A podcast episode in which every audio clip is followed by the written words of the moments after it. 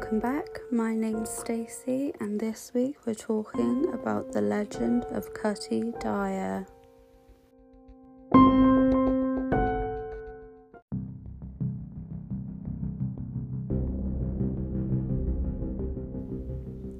Some say Cutty Dyer is a water sprite, others say he's an ogre who lives in the river Ashburn.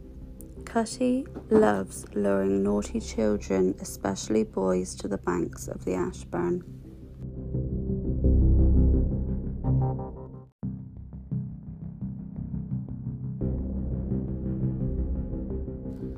He drags them into the icy waters where he would slit their throats and gorge himself on their blood. Adults were not safe from Cutty either. One night, William, and his friend made their way along the banks of the Ashburn after a night of drinking.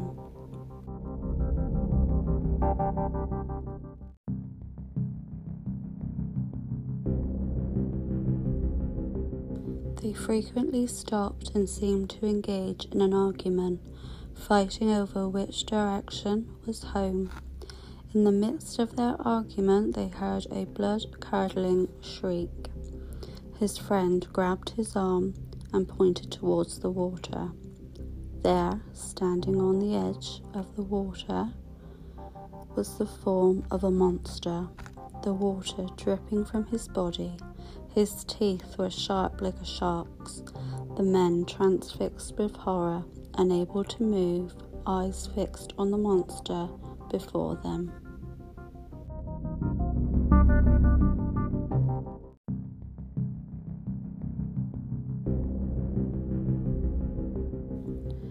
Cutty reached out to William's friend, wrapping his sharp claws onto his shoulder. With a cry of terror, the man was pulled into the water. As he disappeared, Cutty sunk his sharp like fangs into the man's neck and disappeared.